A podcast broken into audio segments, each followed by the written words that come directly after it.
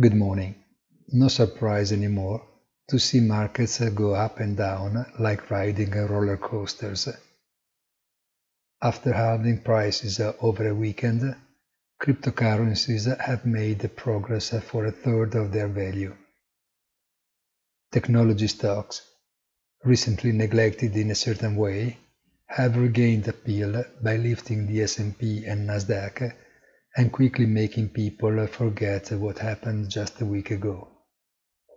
If doubts about inflation persist, today they seem, if not quite overcome, sidelined despite the new jump in the price of oil, driven by expectations for an increase in consumption.